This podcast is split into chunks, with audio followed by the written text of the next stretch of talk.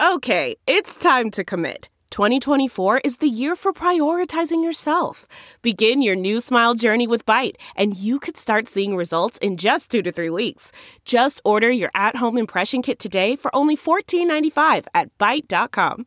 Byte Clear aligners are doctor directed and delivered to your door. Treatment costs thousands less than braces. Plus, they offer financing options, accept eligible insurance, and you can pay with your HSA FSA. Get 80% off your impression kit when you use code WONDERY at Byte.com. That's B-Y-T-E dot com. Start your confidence journey today with Byte.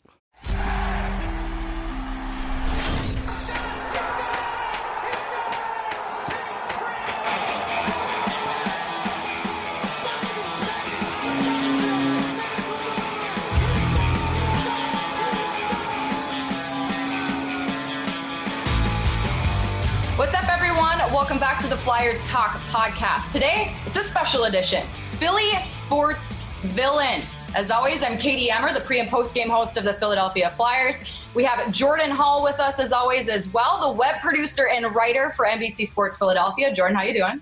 Katie, doing well. Thanks for having all of us. Yeah, next up, Brooke Destra, the digital content creator here at NBC Sports Philadelphia. Brooke, how's it going? How have you been?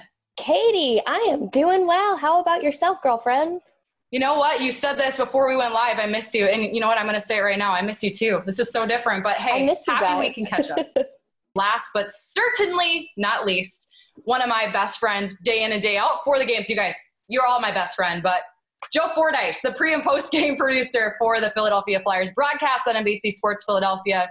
Joe, you've been busy hopping on with us on the Flyers Talk podcast, but you've been busy in general. How has life been?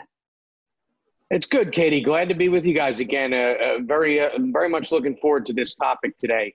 Um, there's been plenty of plenty of uh, villains in the Flyer history, and uh, looking forward to discussing them all. Yeah, right? This is going to be so much fun. Jordan, lead us up. Absolutely. Katie, absolutely. Uh, a ton of fun stuff. As Joe Fordyce said, uh, when you think of Philly sports villains, uh, the team like the Flyers come right to mind because for fans, there are a lot of former players, current players, uh, ones that I think Philly fans have a strong uh, distaste for. So this is a perfect segment, I think, for all of us. And for those listening, a little explainer on all of this. We have whittled down the list to four players, and those will be debated on NBCSportsPhiladelphia.com. The articles are up and live. And then we want you to go there and please interact and tell us which one you think is the ultimate Philly sports villain among the Flyers. And then those will also, that final villain will compete against the other villains of the Sixers, Phillies, and Eagles. So I think you're going to enjoy our list of four. They're pretty good ones. I hope the debate is strong. I hope it's heavy. Um, but let's start it off with one that is it still stings. I know it still stings Brooke Destra to this day. It's still very fresh. Brooke Destra, please give us your Philly sports villain for the Flyers. All right, here we go. Let me set the scene for you guys first, all right? Day Love is June 9th, 2010. We are at the Wachovia Center, which is now known as the Wells Fargo Center. Game six of the Stanley Cup Finals, four minutes and six seconds into overtime.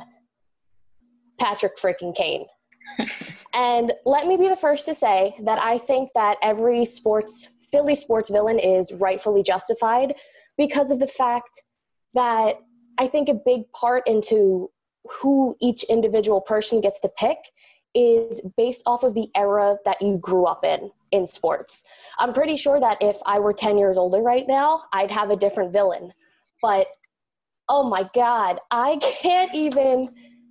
I remember the day after that happened, no one spoke to me because it was the first time in my life as a Philly sports fan where I felt destroyed. I felt defeated. And I actually thought that I felt pain back in 2009 when the Phillies lost the World Series. But I felt like we were still kind of riding that high from 2008. When that most controversial goal in franchise history went in, destroyed me. And oh my gosh, I just, I think there are a lot of bad guys in every kind of superhero movie. So, sure, we have, um, you know, like say, Sidney Crosby.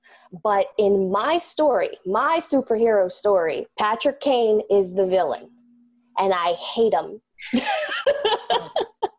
Brooke, I love that. And I want I want to ask you. I, I know so many people have different stories around that awful, awful goal, and a lot of it is around the fact of when did you seriously realize that he had scored and wow, the Flyers had lost. So many people were like, "Well, it took me ten seconds. It took me a minute. Um, I knew right away." For you personally, what was it all like, and how long did it take for it to finally sink in? I remember every single little detail from that entire game and probably the hour that I sat on my couch in pure denial following it. I did not want to believe it until I saw the overhead replay of it passing through Leighton and I was like, all right, this is this is the worst moment of my life.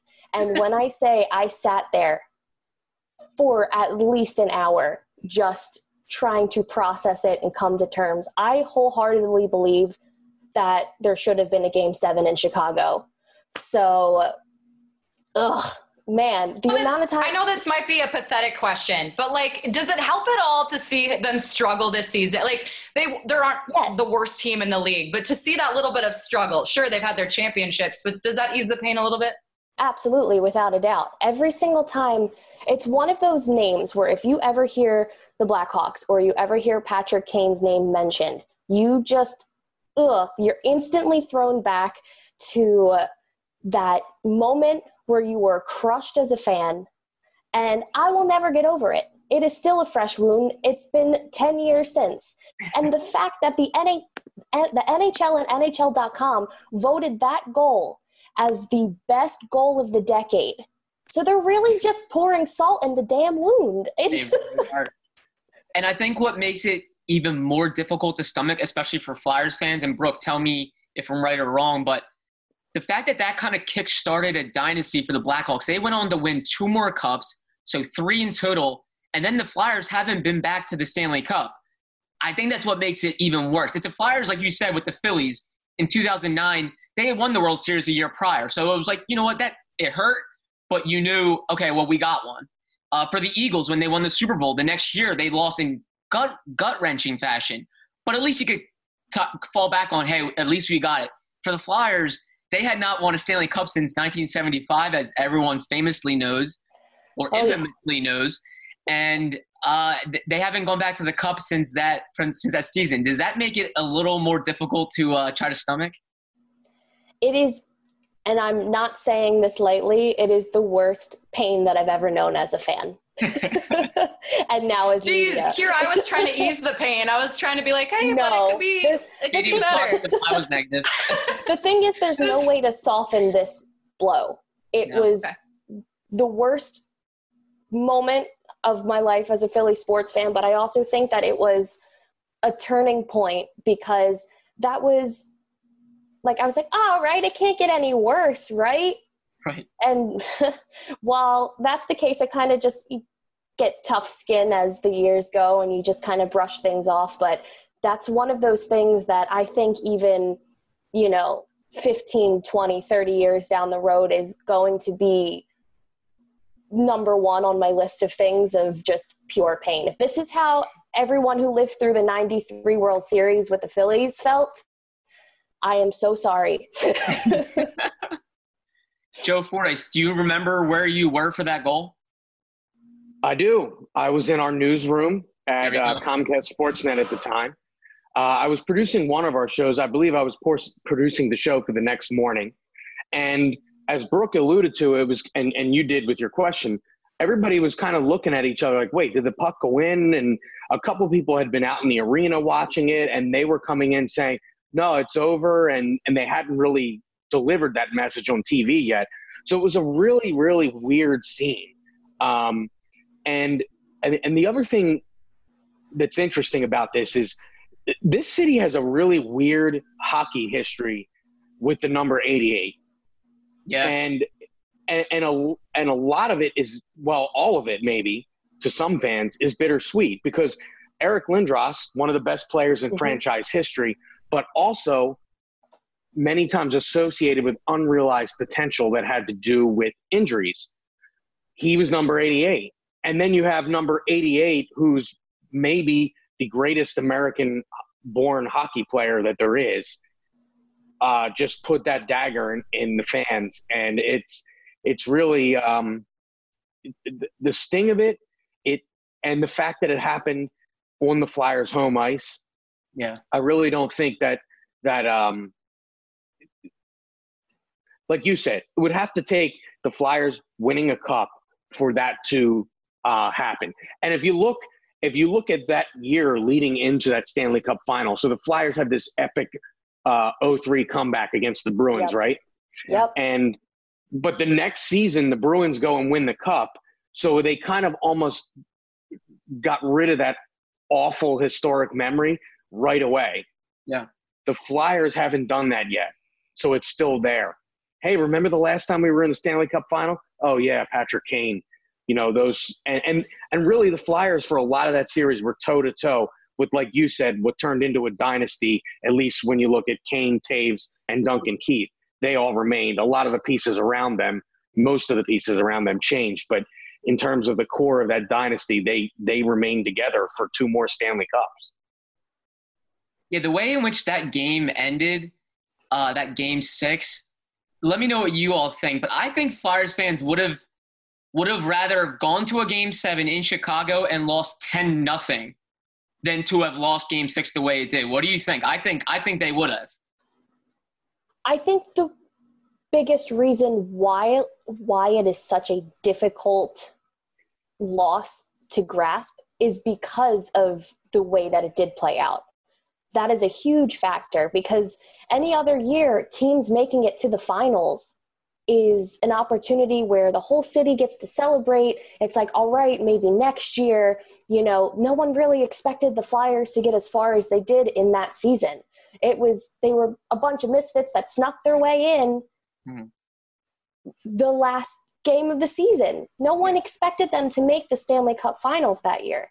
So the fact that it went down in this huge, momentous, historic run was crushed by the most annoying goal I have ever watched in the history of my life. I know I have a young life. I'm only 22 years old, but I don't think it's going to be beaten. I don't care if I live to be 150. The way that that game ended made it so much worse. So much worse. Thanks, Patrick Kane.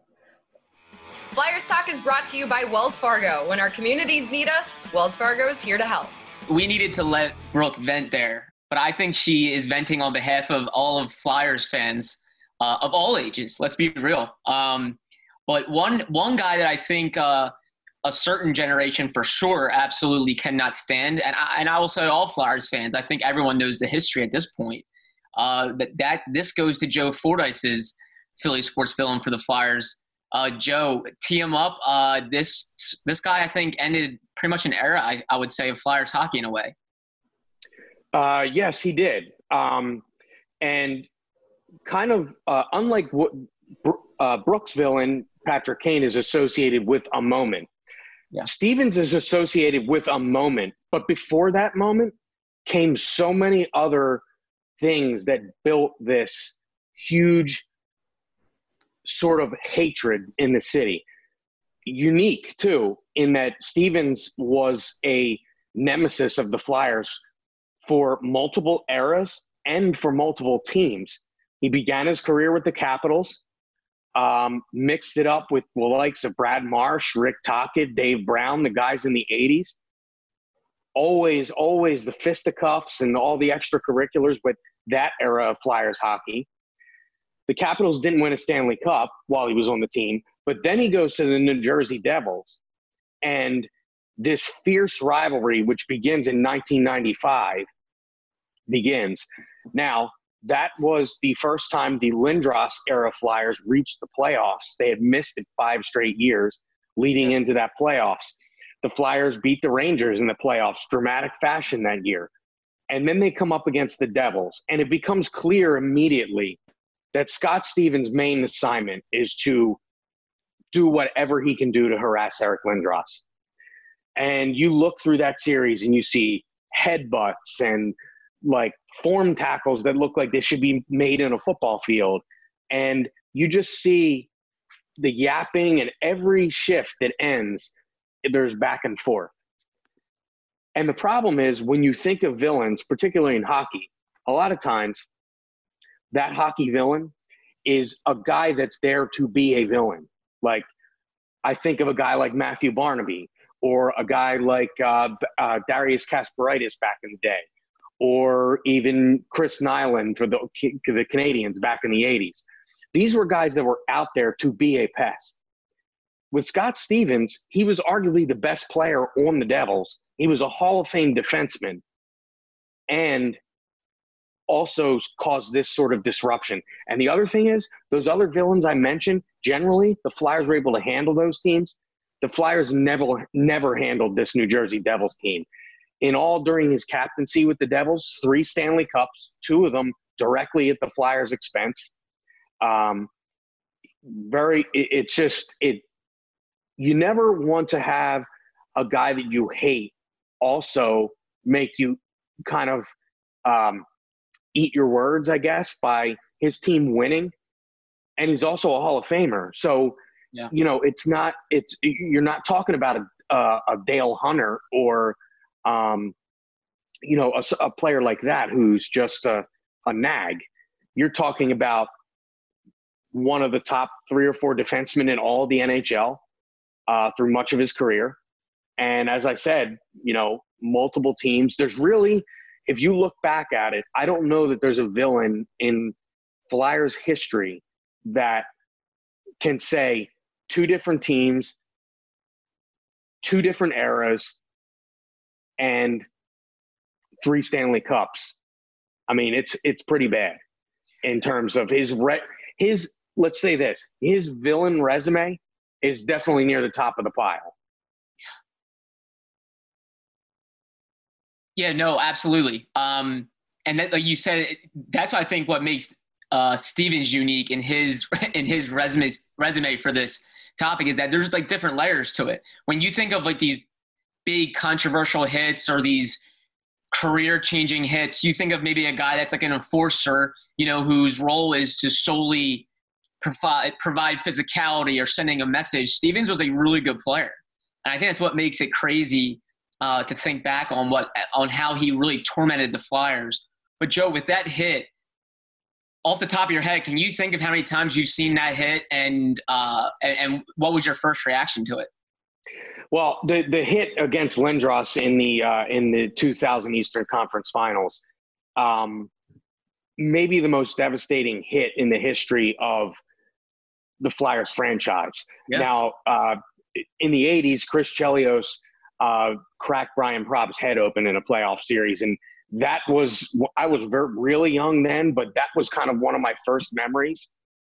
And then this hit against Lindros, it's just because I think the the thing was everyone knew the kind of what existed between the Flyers and Lindros at that point in time. And I feel like everybody, when they saw the hit, not only was it a crunching hit, but it was sort of a recurring thing with Lindros, how he would come skating through the neutral zone with his head down, and he had sustained other concussions. One of them by Darius Kasparaitis in against the Penguins in a playoff series, like I had mentioned earlier, and and you see the kind of stereotypical sort of position that Lindros would routinely put himself in, and Stevens of all people delivers the blow. And I feel like everybody at that moment knew that era was over. Yeah. It was the moment that ended the era. Um, that, if you remember, that was the same playoff year as the five overtime game. Lindros was injured during the Pittsburgh series, so he was not out there for the five overtime game that Primeau won in Pittsburgh. You had a lot of um, you had a lot of things going on internally with that team, and I feel like the whole complexion of the team kind of changed with the return of Lindros, and people people got to the point where they were like, "Is this is going to be the year?" And then it just, I don't remember uh, unless you say unless you unless you say maybe the last game at Veterans Stadium for the Eagles, the NFC title game, and they lost to Tampa Bay. I don't know that anybody's bubble burst quicker with a single game than that, than than that hit against Lindros. And how many times I've seen it, it's been hundreds. And there's never a time where I don't have a reaction where I just go, oh, yeah.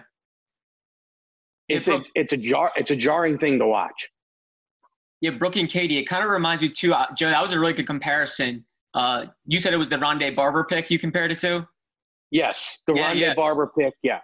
For me, it kind of reminds me of when Ryan Howard uh, ruptured his Achilles on the final oh. out against the Cardinals in 2011, and he's there, you know, on the ground holding his holding his ankle, and a season in which they won 102 games just falls way too short, and that was an end of an era. And I think everyone kind of deep down had that feel of like, I don't know if this Phillies team's ever going to get back to what they were again. Um, Brooke and Katie. Uh, let's start with Brooke. Brooke, I, am sure you remember that Ryan Howard ruptured Achilles. Uh, what, what do you know about the Stevens hit and just the history of it? I think we all have that image in our mind of Lindros being helped off the ice. It's such a vivid image. Right. So obviously, that was it happened at a time where I was too young to really understand what was going on. But I as I started to learn more about the history of the Flyers, as I was becoming more and more of a avid Flyers fan, hockey fan, you it's hard to not hear about Eric Lindros. So I would look up stats and everything and one of the very first moments when I started to look at his history as a player was that video because I know that you know my my parents are really big hockey fans so they were like just be careful you know when you start looking into like the career like how careers end because unfortunately with such a fast paced hard hitting sport you never know when somebody's career could end during a game. So that was absolutely soul crushing i remember watching it for the very first time and there just being a pit in the bottom of my stomach so I can't even imagine what it was like to experience something like that live or watching it on TV for the first time because at least, you know, there was a sense of me knowing that it happened, but living in that moment, I just can't even imagine what fans, what players, what coaches, what his family was feeling during that time. But thank God he's all right. and it's it was the it was an incredible career very short lived. Yeah, Brooke, I mean, exactly what you said, you know, with your parents. Like, be ready. There's different parts of this game, especially when you look at Flyers history. Me being, and I know you guys share this too, just being an overall hockey fan, right? Like, you love to see great talent, you value great talent.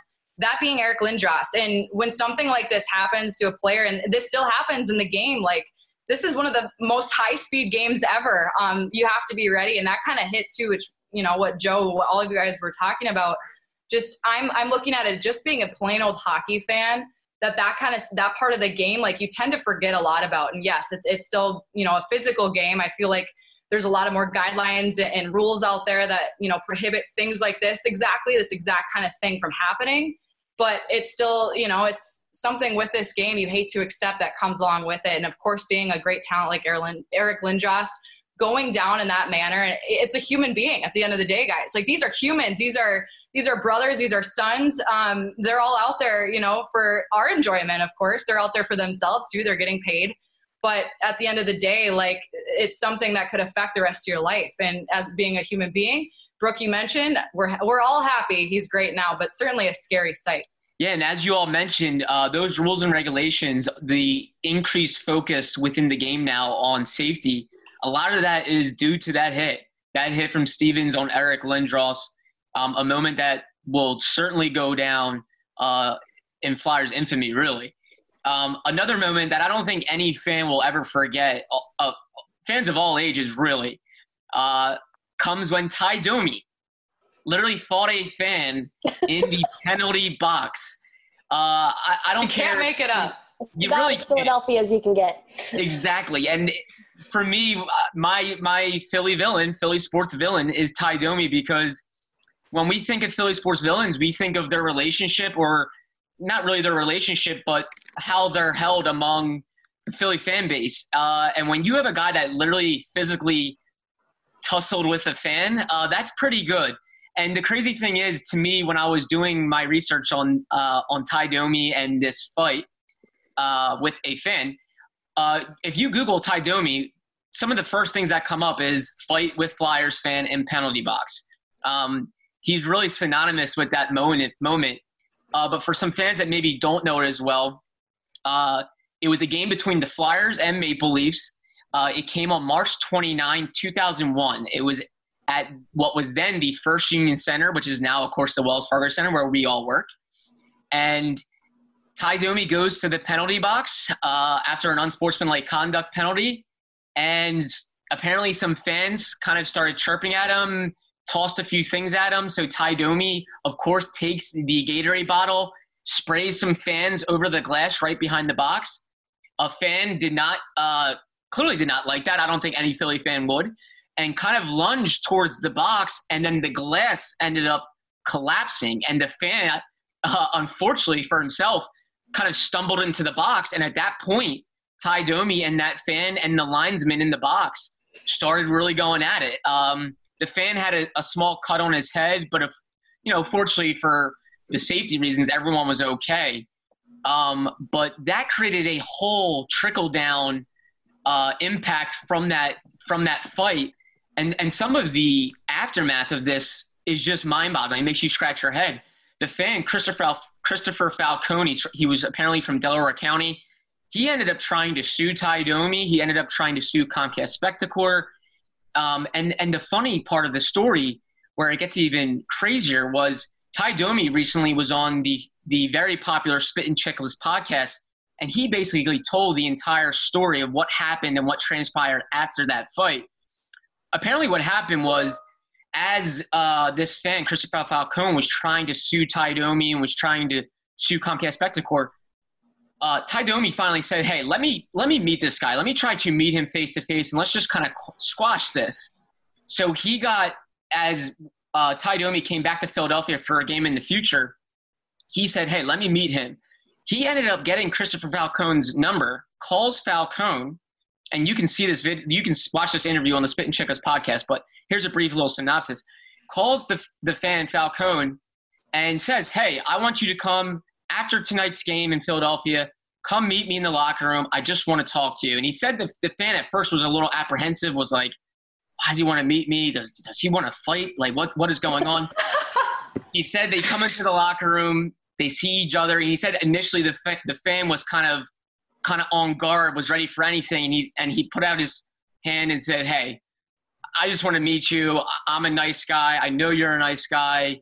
Um, they kind of hashed it all out right there. And what's even cooler is Ty Domi and the Flyers that season when they hashed it out, they played each other in the playoffs.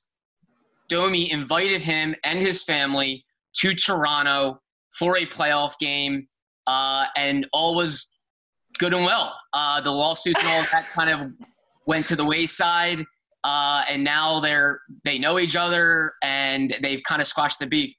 But what makes that moment to me just so funny and and really has created this uh, dislike for him in Philly sports fans is Domi on that Spittin' Chiclets podcast said uh, he goes Philly fans hated me but they also loved me. And he said to this day he still gets written mail to him from fans saying we miss you Ty Domi in Philly. Uh, the sport is not the same without you. The games are not the same in Philly without you. Uh, so to have that type of impact from one moment in which he tussled with a fan, uh, to me, that just speaks to Philly sports villain.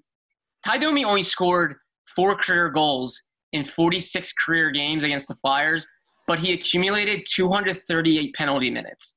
Wow. Um, so that just tells you whenever he was playing the Flyers, whenever he was in Philly, he was creating some type of drama. Um, so that's that's a guy to me that just I didn't even know the story that well, but I knew it just because it was that it was that famous in Flyers folklore. I love that, Jordan. I mean, you're talking about the fans too. Can you guys all just sit back and just think about that happening right here, right now? Like, think about being at a game and seeing that firsthandedly. That had to have been like the most exhilarating, like adrenaline rush. Like, I am, I am into the hockey game, but when there is a, a fan that gets in the penalty box with an opposing player, like, are you kidding? This had, it would be amazing, Jordan. It really would. And uh, Ty Domi mentioned now at the Wells Fargo Center, the penalty box glass is so much higher. It's so much higher because of that moment. Um, and and another funny kind of tie to the story is Ty Domi's son is Max Domi, as everyone knows, and Max Domi uh, was there in the 2013 draft. He was there to be picked by the Flyers. The Flyers did not pick him. They ended up picking Samuel Morin at 11th overall Max Domi gets picked the very next pick, 12th overall. Ironically, Domi has, um, ironically, Max Domi is a really, he was a big Flyers fan growing up because he has t- type 1 diabetes, and so does Bobby Clarke. Bobby Clarke is also diabetic, Flyers legend. So Max Domi grew up kind of idolizing Bobby Clarke for how good he was despite having diabetes. But Max Domi said, my mom even said uh, on that draft night, I can't imagine a Domi ever playing for a, for the for the Flyers. And Max Domi always laughs and says, "I was a big Flyers fan growing up, but my dad will never be a Flyers fan." Um, so that just tells awesome. you everything about the Domi family, the Flyers history, and it all stems back to that to that penalty box moment. Gosh, that is so. I mean, again, it's just such an amazing. And you know, looking back on that highlight, for one, I can't imagine being that guy. Like, oh, you fell in, and you mentioned unfortunately. I mean, completely an unfortunate circumstance. You fall into the box. The guy's got, you know, however many more reps in the gym over you, and he's got skates. I mean, there's a million different things that could have uh, happened there.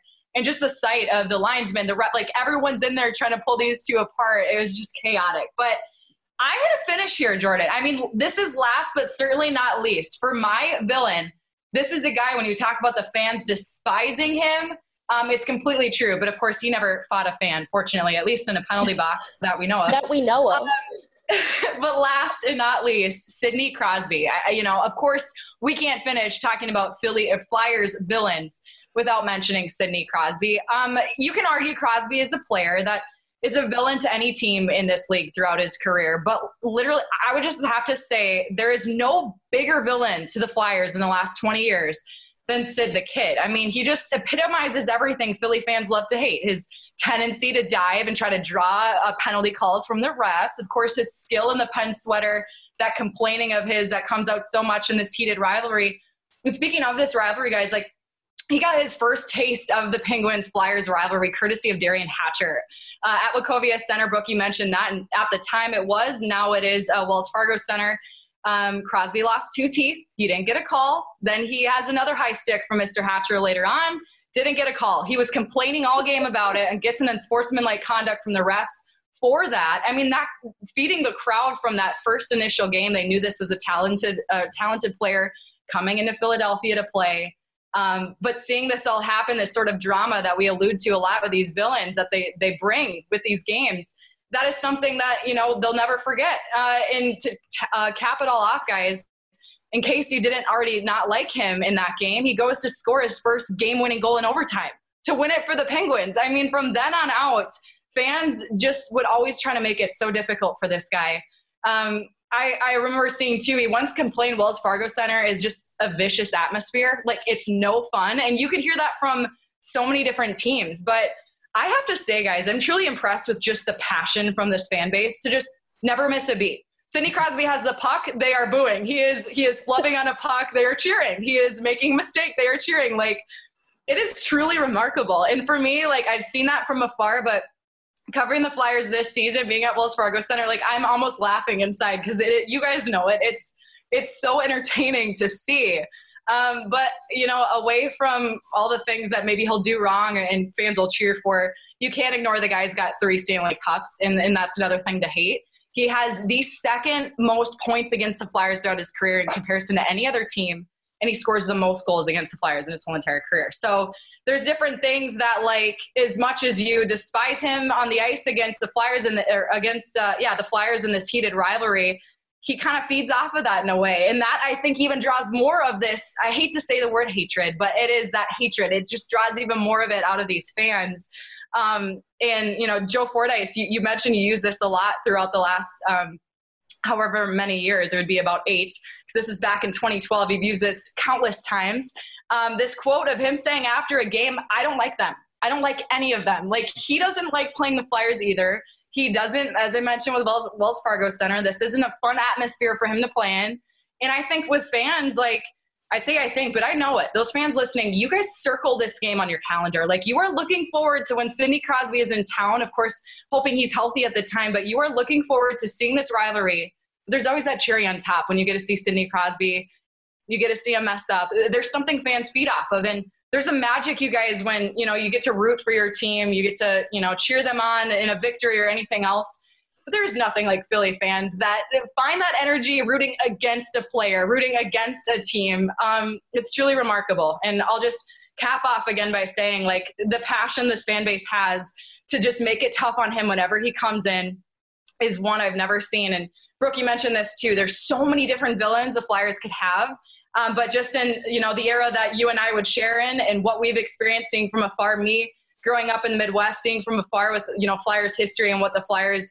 Sidney Crosby is a, is a player that is top notch. Like you always uh, pay attention to him, but I'll never forget seeing this heated rivalry and just in knowing how how much these Philly fans despise him. It's kind of that entertainment, guys. We love sports, but you gotta love the emotion that come with it too.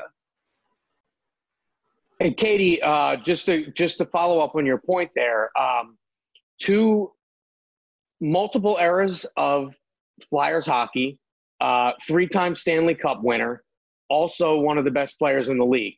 Sound familiar to the villain that I described a little earlier in the podcast? Yeah.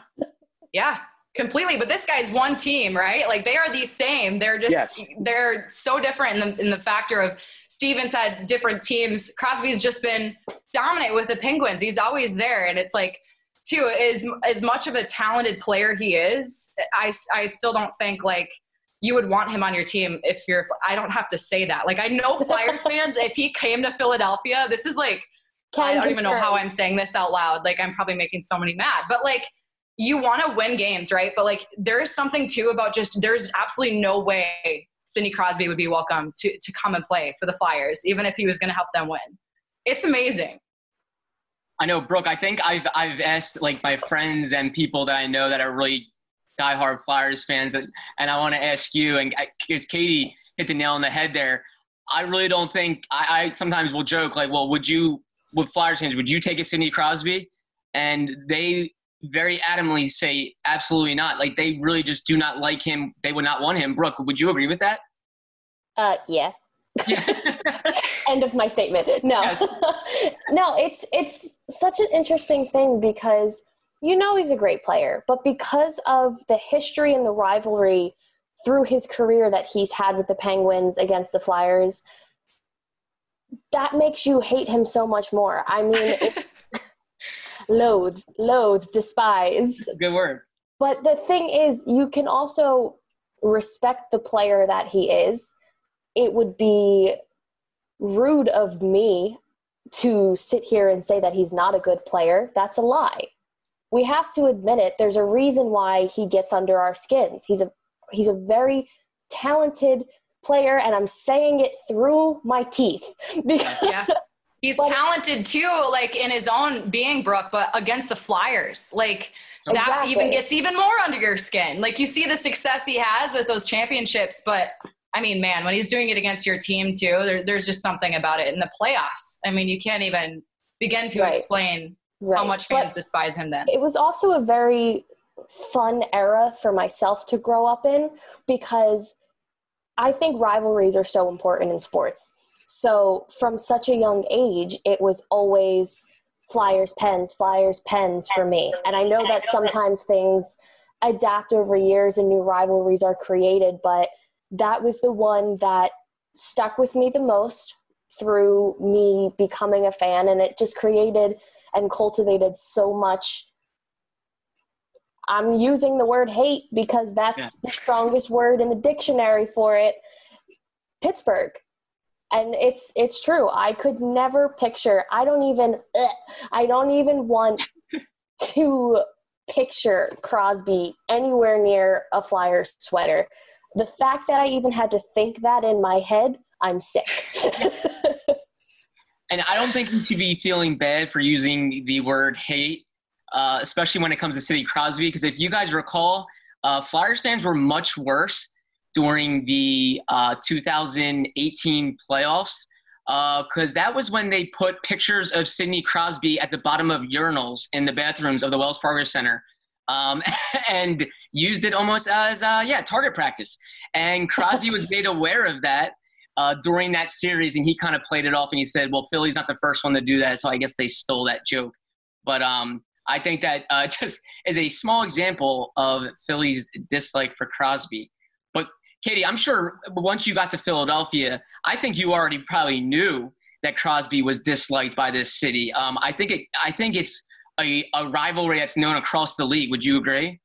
Oh, without a doubt. And I mentioned that too. Growing up in the Midwest, like this isn't it, this wasn't news to me. Like I right. definitely like Sidney Crosby, what I said at the top, like he's maybe a villain to any team, but there is just nothing that you could compare to how he could be a villain to like Flyers Nation. And, you know, seeing that from afar, growing up, seeing him, um, you know, anywhere. And I always saw too, like I talked about Derian Hatcher, those those clips, those highlights, for example, these are always such intense games whenever he's playing. Like these are physical games. Um, they are definitely they, as in the Flyers, keeping an eye out for him. And and uh, you know, with that, it reminds me, Joe, this this season, you and I watching this game at Wells Fargo Center. Sidney Crosby is always you know, and of course you got to look at Malkin too and, and some of the uh, uh, other top forces they have. But he was a focus to slow down. The Flyers are able to do that. I remember you went over in that locker room, try to get some sound from him. Like you feed off of anything he has to say after a game. You know, certainly in that, I, I do recall Joe. Correct me if I'm wrong, but he gave credit where credit was due. He said, you know, that they have a, a great uh, team this season. They have a great coaching staff. He, you know, didn't didn't ignore any of the obvious in that way, but that sort of sound after games, I feel like fans are always feeding off of too. And, you know, going back to what I said earlier, when back in 2012, um, after that game, when he said, I don't like them, I don't like any of them, I do believe, guys, there were some t shirts that say, uh, We don't like you either. Like fans started wearing those. It's, it's just that whole thing. Like, I, I feel like if you're a fan, you want to, um, I feel like this, but I do know when you're a fan, you guys all share in unison with, you know, cheering on a certain team for the Flyers, there is no other unison than like hating Sidney Crosby. There, there is no other way that you share that same unison of just despising. And of course, you have to respect the rivalry, Brooke. I love what you said there. There's nothing better than rivalries in sports. There's truly nothing better, too, than the Penguins and Flyers when you see these two teams match up. Your NBC Sports Philadelphia podcasts are now on the My Teams app. Listen to Eagle Eye, Sixers Talk, Phillies Talk, and Flyers Talk now. Well, Philly fans, there you have it. Those are our Philly sports villains for the Flyers. Uh, it's hard to argue Patrick Kane, Scott Stevens, Ty Domi, Sidney Crosby, but we want you to argue it. So go to NBCSportsPhiladelphia.com and do that. But Brooke Destra, thank you so much for joining us and give us, giving us your villain. Yeah, thank you so much. And I'm going to leave it at this. The villains are the moments where you look back and they have the highest point of conflict. I know that Crosby gets under everyone's skin, but when I think of the worst moment in sports for me, I think of Kane. So that's why he's my villain in my story. So I had to say that before things wrap up. But always, it's a pleasure to be on with you guys. It's so great seeing your wonderful faces. And I hope we can have some more fun debates with this soon.